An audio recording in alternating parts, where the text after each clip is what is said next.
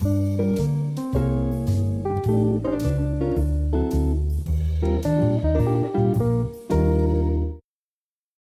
大家欢迎回到凌晨两点钟，我是易婷，我是秉尊。前几天 Slack 才刚完成一周年的活动 Slack Day，那有来参加的朋友们，希望你们还喜欢当天的活动。我们其实，在 Slack Day 邀请了两位非常重量级的讲者，包括查理黄跟法米，来跟高中的朋友们聊聊很多人生的价值观，或是两位讲者自己的人生经验。那可以说，他们应该算是人生里面的 Must Know。那我们今天呃这个系列就想跟大家聊聊大学新鲜人的 Must Know。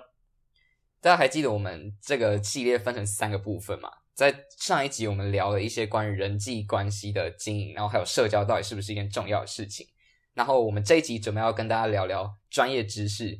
大家听到我们要聊专业知识的时候，不知道大家心里面会不会想说：“哦天啊，这集该不会要听到什么就是解剖学、生理学、组织学一些很神奇的医学名词？” 并没有，那些是在寒令或者夏令才会出现的哦。对，大家要记得去报名。哎，等一下。好像额满了，好，好，没关系，我们很快就会在我们的粉专上面就是开放备取名单，所以大家要密切的追踪粉专。好，那这这不是我们今天的重点，回到刚刚我们说的，我们今天这集是要聊专业知识嘛，但是我们今天不会讲到一些很神奇的或者是大家很陌生的医学的专有名词，也不会占用大家的脑袋记忆体。对，我们今天想要聊的是学习专业知识这件事情。大家还记得我们在 EP 二的时候，我们聊的是考试的本质嘛？那在那一集，我们其实是针对考试这件事情本身，它有什么意义来聊的。可是我们后来发现，其实考试跟学习本来就是一体两面的东西，他们就是相辅相成的嘛。而且也很难脱钩，就是你很难只只考试或不学，只考试不学习，或只学习不考试，在现在这个体制底下。对，所以实际上我们在录那一集的时候，就一直很想要聊一些关于学习上面的呃特别的方法，但是我们后来觉得它应该要被另外拿出来谈，所以我们就决定在大学的 Must Know 里面跟大家聊聊这件事情。我们之前有说到，高中的考试跟大学考试其实有很大的差别。那事实上，高中的学习跟大学学习有非常大的差别。那不知道易婷，你那时候刚升大一的时候，有没有让你非常不适应的地方，就是跟学习相关的？我觉得这跟我们上一集聊到的那个人际关系的经营很有关。就是在大学的时候，我们都说，就是交朋友跟你在学校学习是同样重要的事情嘛。所以在大一的时候，大家当然也花了很多时间在交朋友，或者是参加一些系上的活动上面。嗯，那我那个时候其实也某种程度上算是跟大家一起参加这些活动。那就是因为要参加这些活动，所以实际上就是念书的时间就会被切割的很零碎。因为不管是大学，就是在系上这些活动啊，可能都是什么七点到晚上十点之类的，然后下一个跟朋友约的那个聚会可能就是 什么十一点到一点之类的，所以中间其实那零碎的时间就。变成是我唯一仅剩的可以读书的时间了，或者说，其实大学很多时候会突然 pop up 一些非常呃临时的事情。你可能今天晚上原本计划你要读某几个章节、某几本共笔，但是突然就是某些事情跳出来，所以你今天晚上就整个就泡汤，然后你就是什么都不能做。对，而且时间就变得没那么 routine，像高中一样这样。嗯，高中的学习比较像是你每天晚上，就是你早上是早七晚五吧，然后你可能。要留晚自习，你就留到九点。那你回家可能大概还有一个到两个小时的时间可以读书，然后可能十一点、十二点你就准时睡觉。其实生活相对来说是比较规律，在学习上面，其实你比较可以掌握你的学习节奏。我觉得我现在大概遇到的一个蛮大的冲击是，就是我发现砸时间下去念书不一定真的会换算成那个分数，就是你的努力一定不会跟你最后拿到的分数成正比，或是有时候甚至不一定成正相关。我觉得主要的原因就是出在我们现在上的东西的范围太大了。然后像呃，举例来说好了，我们现在考一次考试，可能就是原文书的内容大概是可能一百页左右。但是这一百页我们不可能在那那些时间里面就是完完整整的把它背完，因为那每一个字大概就是大家可以想象那个 Word 上面大概五号或者六号字体的大小，所以就可以想象那一页里面可以塞多少资讯。那那些资讯根本不可能全部都记得。所以那样子庞大的资讯量下，根本不太可能，就是每一页原文书都读过，然后把这些读完之后拿一百分。然后又结合到我刚刚说的，就是念书的时间很零碎，然后又有一些临时的事情要处理，所以就变成我每一次念书的重点，已经不是在弄懂那些知识，或者是要把所有的内容全部都念完，而是在最短的时间里面抓到考试的重点。我觉得如果大二的念书状况都已经这样子的话，那大三对于你们来说，那个抓考点的现象应该又更明显一点了吧？嗯，对，我们现在大三就是准备一个叫整合考的考试。那跟现在收听的朋友们分享一下，整合考它其实就是一个呃区段式的考试。那它包括很多科目，可能像组织学、生理、呃病理、药理、内外科学等等。那我们同学有算过，我们一整个学期下来大概会有八十到九十本的共笔，也就是你分三次考试，一次的整合考试的范围可能就是二三十本共笔。那可想而知，它是一个非常庞大的学习内容，而且如果你每一本呃，每个科目都买原文书的话，虽然不会有人这样，但是叠起来大概可以到你的腰这么高。那在这么多的呃学习内容跟资讯底下，你要怎么样在最短的时间内拿到比较好的成绩呢？这时候就是跟刚刚依婷讲的考训其实就非常重要。我们现在大三有一个角色叫做行政的学艺，好，高中你们可能都有学艺，大学的学艺在医学系里面它其实就是一个审核共笔的角色。那行政学艺它是跟一般的共笔学艺是不太一样的是，它是专门去。问临床医师，或是问呃，可能学长姐，或是直接去问老师，就是关于这个老师的考试资讯。那这考试资讯其实就是被供奉为一个非常重要的资源，因为你在时间那么有限的状况底下，其实你必须要掌握老师到底要考什么东西，甚至有些老师会帮你勾，就是题目或是勾考试重点。那你就先复习这些考试重点，其实会对你的成绩比较有帮助。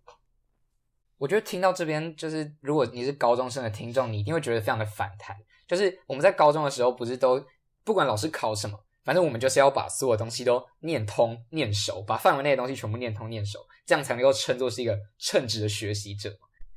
那我们刚刚那样就是尽量抓考试重点的行为，好像是一个很投机，然后会让学习很支离破碎的做法，好像不应该是一个在系上被鼓励或是被推行的一种做法。可是我觉得我们不得不面对一个现实，就是我们每一个人，或是几乎每个人都是蛮在乎成绩，或是某种程度还是会对成绩的波动感到就是影响你的心情。可以说，就是成绩好，你心情不一定会真的变很好；可是成绩不好，你的心情通常真的不会太好。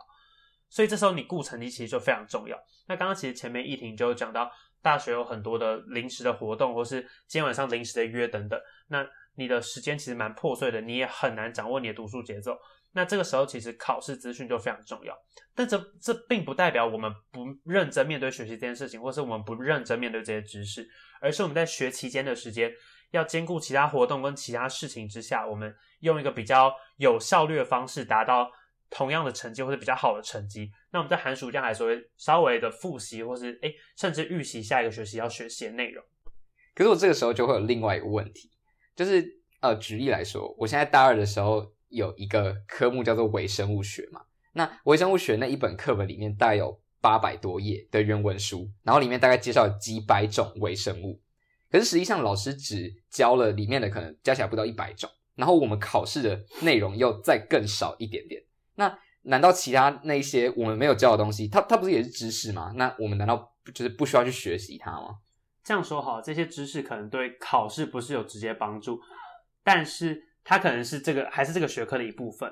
呃，我这样说哈，其实很多大学的老师，就是以医学系来说，他们其实是对国考是蛮熟悉的。大一、大二很多普通系列的课程可能没有太有感，可是到大三之后，很多老师会提醒你说，诶，这个呃这个概念是国考很常出现，或者这个概念是国考每年都必考的东西，你要特别注意。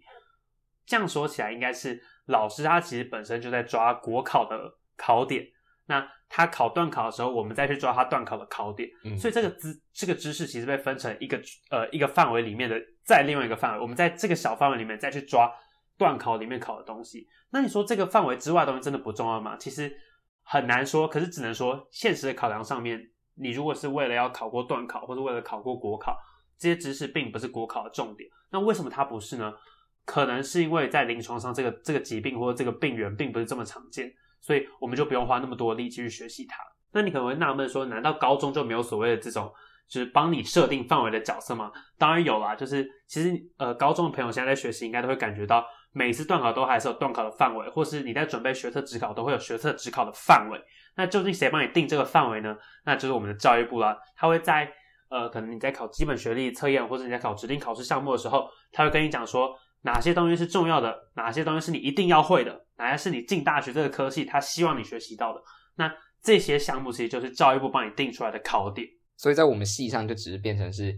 国考在帮你抓你念书的重点，然后老师帮你抓国考的重点，然后高中是教育部帮你抓就是考点这样。我觉得举我们在学测指考就是常常头头很痛的国文这一课来讲好了，就是国文或英文，老师都说就是国文、英文完全没有范围。但事实上我们在高中的时候，我们还是很认真在主力努力在准备国文跟英文啊。那我们是怎么准备的呢？当然就是依照就是什么英文就看那个七千单嘛，然后国文就变就是古文三十就会是我们一定一定要读的东西。那那些其实就是嗯，就是当范围一大的时候，我们就还是在高中，我们还是一样得在抓考点。所以实际上好像跟大学就是一次段考的学习是差不多的概念。所以它的本质其实是差不多的。嗯，我觉得我们先回头来澄清一下，就是我们前面提到的几个大家好像就一直飞来飞去的几个专有名词。第一个专有名词是共笔嘛，刚刚大家都一直有听到秉仁在说，就是大三一个学期或者一次段考就要读什么二三十本共笔，这个共笔到底是什么呢？用一句话来解释，就是共笔就是一个就是医学系同学之间互利共生的机制，而互利共生的产物，怎么说呢？就是大家可以想象，共笔就是共同笔记嘛，所以为什么要共同笔记呢？就是要共同对抗这个就是名为国考或者名为呃老师的这个大敌，对。大家可以想象，医学系念的东西非常的多，然后又非常的杂嘛，所以如果是一个人来就是孤军奋战的话，其实真的很难把所有的考试重点都整理起来。那就是如果每一个人都就是各自努力的话，其实对于自己的学习是不会有很大的帮助的。所以这个时候，就是系上人就想出了一个方法，就是诶，那我们干脆把这就是一个学期或者一次段考里面的考试重点，把它拆成几个部分，然后我们让系上的每每一个人都变成一组一组的人。那一组就可以对应去完成或者是去整理某一个部分的笔记，然后每一个人都就是对这个共同笔记都有一部分的贡献之后，我们就把这份共同笔记印给这个系里面的所有人。那这样大家就可以在都有就是共同有这些考试整理重点的状况下念书，那对于每一个人学习的状况都会比较好。所以我们就研发出了一个这样子共笔的制度。不过事实上，这个听起来很厉害的。呃，这样子的制度或是行之有年的制度，其实都还是存在它一点点的问题。怎么说呢？就是大家可以想象，你在高中的时候会整理自己的一份笔记嘛，然后你的同学也会整理一份他自己的笔记。可是，如你不会拿着你的笔记，然后给另外一个人说：“诶，你只要看了我的笔记，你就不用读其他东西，你就可以考得好棒棒。”这件事情是不可能发生的。那既然在高中端不可能发生，在大学端也不可能发生这件事情。也就是说，这些共笔或是这些共同笔记，永远不会是大学生或是我们读的唯一的东西。它可能会是一个参考，或是就是大家可以拿来，就是至少我们要念通这些东西。但它永远不会是我们唯一念的东西。我们在高中就已经知道，每个人念书的逻辑或是整理笔记的逻辑其实都不太一样嘛。所以实际上这件事情拿到大学，在共笔上面其实也会就是发现一样的事情。就是每个人的，虽然我们整理出来的格式都一样，就是它的标号那些什么都一样，表格都长得一样，可是每个人在陈述那个章节的时候，它的逻辑跟你念时候逻辑不一定会一样，所以就变成是，如果我们只看另外一个人的笔记的话，就有点像是嚼烂别人，应该说嚼别人嚼烂过的食物一样，就你再重新反刍他反刍的食物。对，其实这让我想到我之前跟。就是有些高中朋友聊到，其实好像蛮多高中同学，他们好像会在虾皮上面买笔记，或是他会希望跟很多很多同学借不同人的笔记来看。但这边也想提醒大家，就是事实上笔记就是别人的笔记，其实就是他反刍过的东西。那刚有说你去反刍别人反刍过的东西，其实效果不会太好。因此，如果你真的想要把这个呃范围的东西学好，其实很多时候你是必须要自己去建立学习的脉络、知识的脉络，或是建构你自己的学习逻辑。这样才你才可以真正把这个知识就是变成你自己的，不然你只是看了非常非常多的资讯，但这些资讯事实上其实都没有进到你的脑袋里面。嗯嗯嗯。我觉得共笔另外一个非常重要的事情，不只是对同届的同学非常有帮助，它对呃你下一届的学弟妹其实有帮助。就是共笔它其实是具有传承性的。举个例来说好，好像如果你这一届的某一个科目的共笔做的特别好，其实下一届的学弟妹他就不用再花那么多时间重新去整理重点，他可以。呃，用学长姐的笔记，然后去做修改就好了。但相对的，如果你自己这一届的共笔没有做好，其实就会发生一些非常有趣的现象。例如说，明明你们这一届就有做这个科目的共笔，可是没有人在看你们这届的共笔，大家都在看可能两届前的共笔，可能那届共笔就是一个很神的共笔。那这样其实就失去原本共同笔记的这个意义了。我觉得除了共笔之外，还有一个医学系还有一个很神奇的地方，就是考古题的制度。为什么说它神奇呢？我们在高中的时候，其实也是会可能会拿到学长或者是老师给的一些练习题，啊，那些练习题可能就是老师以前出过的题目。但是因为在大学里面，我们没有像是就是高中出了那么多参考书的题目可以练习，或者也没有补习班，几乎没有补习班可以去上，所以就变成我们题目的来源就是以前或者是以前的学长姐或者是老师给我们的少量的练习题，所以那些考古题对我们来说就变成是一个。抓考点，然后帮助检测自己到底有没有念熟的一个蛮重要的东西。然后还蛮特别的地方就是，这些考古题的资源是会就是互相流通的，就是我们可能会把一个系里面可能会把这些考古题搜集起来，然后集结成一册，然后就变成诶历届的考古题，就像大家之前或是未来要准备学测或职考的时候会写历届考古题一样。这样听起来好像我们刚刚讲了很多考古题跟。呃，共笔其实感觉高中没有这些学习的方法，可是为什么大学或是到医学系就要有这些学习方法？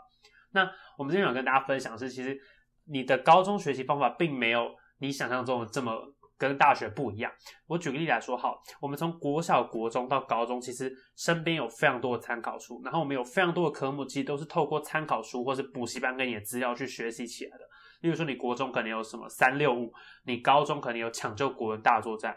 我举个例来说哈，很多人数学数学科大家会说你要透过刷题目去累积经验，甚至有些补习班的题目厚的跟电话簿一样。那国文的字音字形，因为你实在是太难，就是读起来，那你干脆就是刷题目去抓常考的点。那高中这样的学习方的方式底下，其实大家应该是感觉起来它是有它的成效的。那你在大学其实也是啊，就是你你也是透过呃学习这些考古题的考点去。反复的复习，或是再回去查原文书的内容，而不是一开始就读原文书。其实，在高中也可以发现，不会有一个人他只读课本，可是他成绩非常好。就像你在大学，你不会看到一个人只读原文书，然后他成绩非常好一样。所以，其实知识本身、考试资讯跟考试技巧是同等重要的。那我们前面讲到的这些什么呃，在医学系有趣的学习制度啊、共笔啊、考古啊什么的，这些目的最后就是要解决我们在学习医学这个领域专业知识上遇到的困难嘛。那就是我们讲专业知识的专业到底是什么意思呢？我觉得对于像我们这样子的证照有证照的科系来说，它就很好理解，可以理解成是呃，我们之后要在职场或是要考照的时候对应到的基本的知识，就是我们在大学学习的这些必修，也就是我们接着谈这些专业知识。但是可能对于一些像是嗯之后的出路非常的广，有很可以在很多不同的领域里面。找到工作这些科系，那他们的专业知识又是什么呢？我觉得一个比较简单的解释就是，这些职涯路非常广，或者他有很多工作选择，这些科系，他们所谓的专业知识，应该就是所有工作形成这个领域里面的知识的最大公因数，也就是你今天不管是做 A 工作或是 B 工作，你都必须要知道这些知识。那这些知识累积出来的最大公因数，就是这个领域的专业知识。但是相对的，医学系本身是一个高专业的科系，所以我们学习的每一个知识跟每一个科目，大部分都会非常直接对应到我们的职涯。可是相对的，就是如果他的工作选择非常多的这些科系，他其实学到专业知识相对就会比较广泛性跟理论一点点。诶，那这就让我想到一个问题，就是如果今天我是那个医学系的人，然后但是我最后出来没有打算要当医生，我可能想要出来就是做一些教育新创的产业之类的，那。对我来说，生理组织、胚胎、解剖这种科目，它还能够算是我的专业知识吗？我觉得现在其实大学端有越来越想要解决这类型的问题，因为其实现在蛮多人对自己的职涯有更多的思考。例如说，他就算是医学系这样呃非常高专业的科系，他其实也开始思考自己有没有不一样的可能。例如说，有些医学生决定最后去当网红，或是去从政等等。那这些不同的职业其实就对应到不同的专业知识嘛。那大学它其实就提供非常多的学习方案，例如说可能学分、学程、辅系、双主修等等，它提供你更多的机会去学习、接触不同领域的专业知识。所以可以说，专业知识它其实呃会比较直接对应到你的职涯。那它当然就是因着你的职涯不同而有变化嘛。如果你今天的目标不是要当医生，你是想要当一个呃教育工作者，那你可能对你来说教育相关的。呃，学分就是你的专业知识，所以这应该是蛮因人而异的。哦，不过这又让我想到一件事情，就是难道学习这些专业知识，或是真的这么认真的把这些原文书里面的知识都完整的学习起来，我们就真的可以变成一个专业的人才吗？我觉得这个应该是，这好像是我们在就是要升大学之前，好像都会一直思考自己，或者是会被教授问到的问题吧。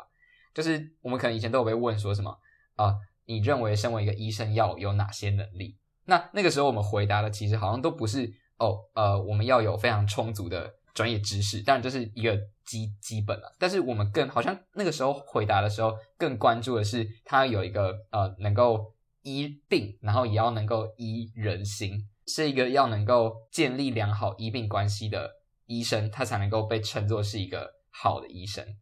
那像是这些医心啊，或者是。沟通啊，表达，或是在一个团队里面有好的合作关系等等的这些能力，好像就不应该被纳在专业知识的范畴里面讨论。或者是学校其实它有就是设计很多的课程来帮助我们建构我们所需要的专业知识，然后虽然也提供了一部分的机会让我们练习，就是像我刚刚说的那些沟通力啊、表达力之类的，但是那些沟通力、表达力之类的软实力，好像更应该去透过像是我们日常的。呃，社交关系啊，或是去外面参加其其他的活动，才能够比较好的让我们呃，就是建构这样子软实力的东西，而不是只单纯的靠学校的课程的帮助来达到。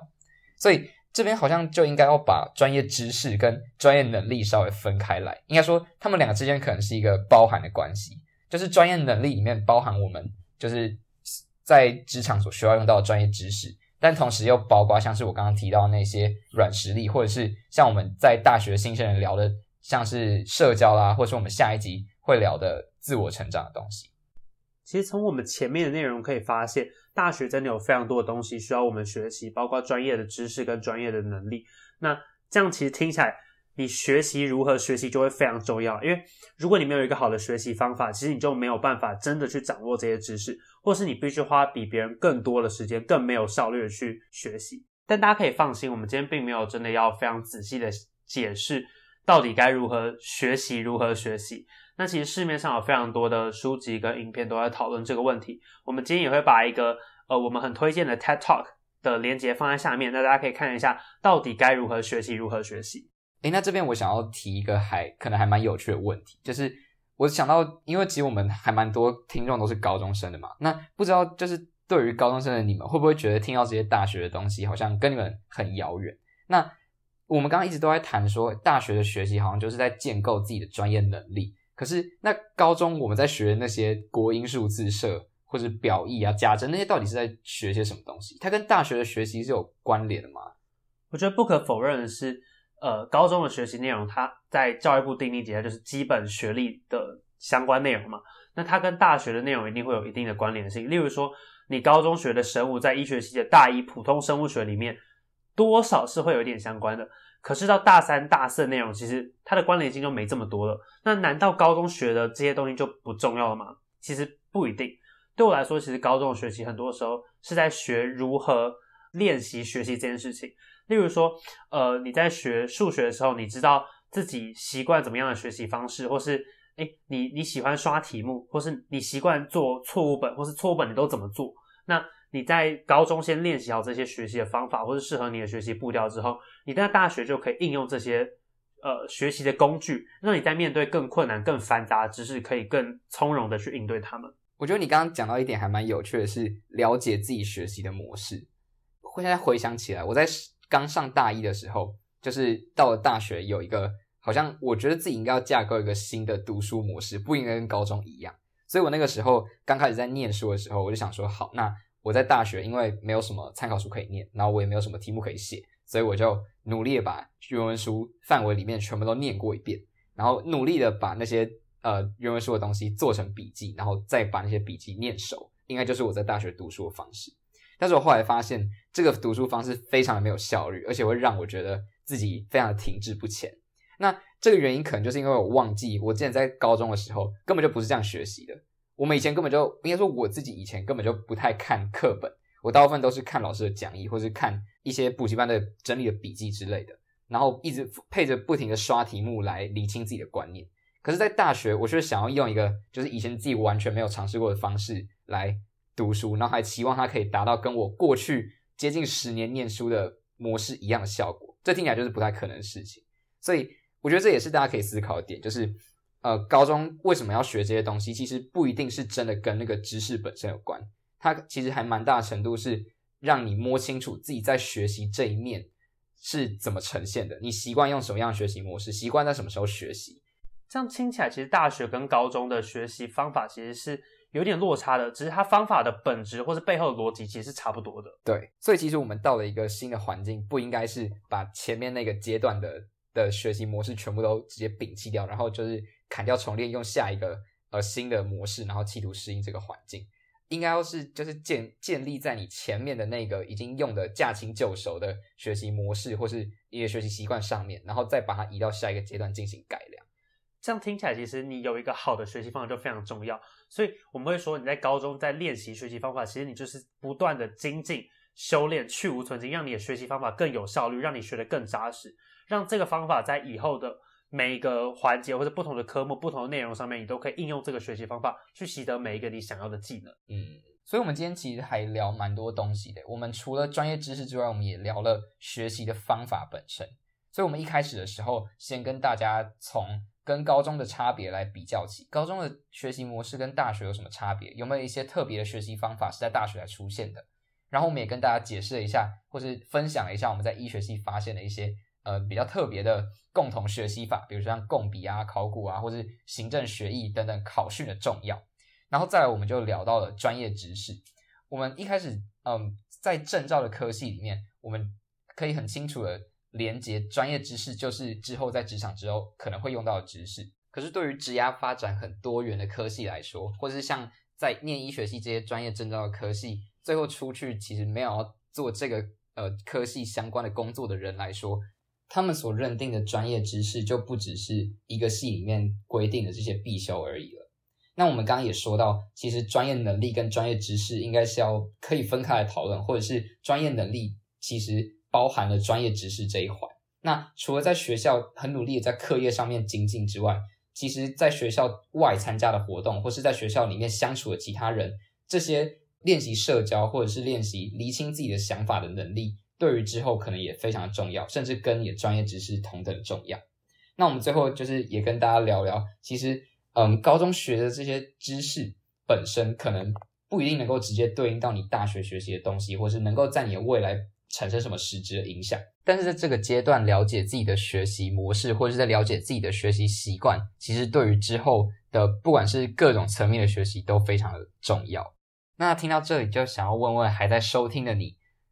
你能够说出你自己的读书习惯或是读书方法吗？为什么会这样问呢？其实我们并没有就是要你跟你身边的人说，而是想要让你把这个答案留给自己。因为在想这些问题的过程中，同时也可以理清自己的一些学习上的盲点，或是点出自己学习上的困难。那希望这集能够帮助到你。如果喜欢我们的节目，别忘了到 iTunes 上评五星，到 Slack 的 IG 或 FB 按赞。我们下集见。晚安。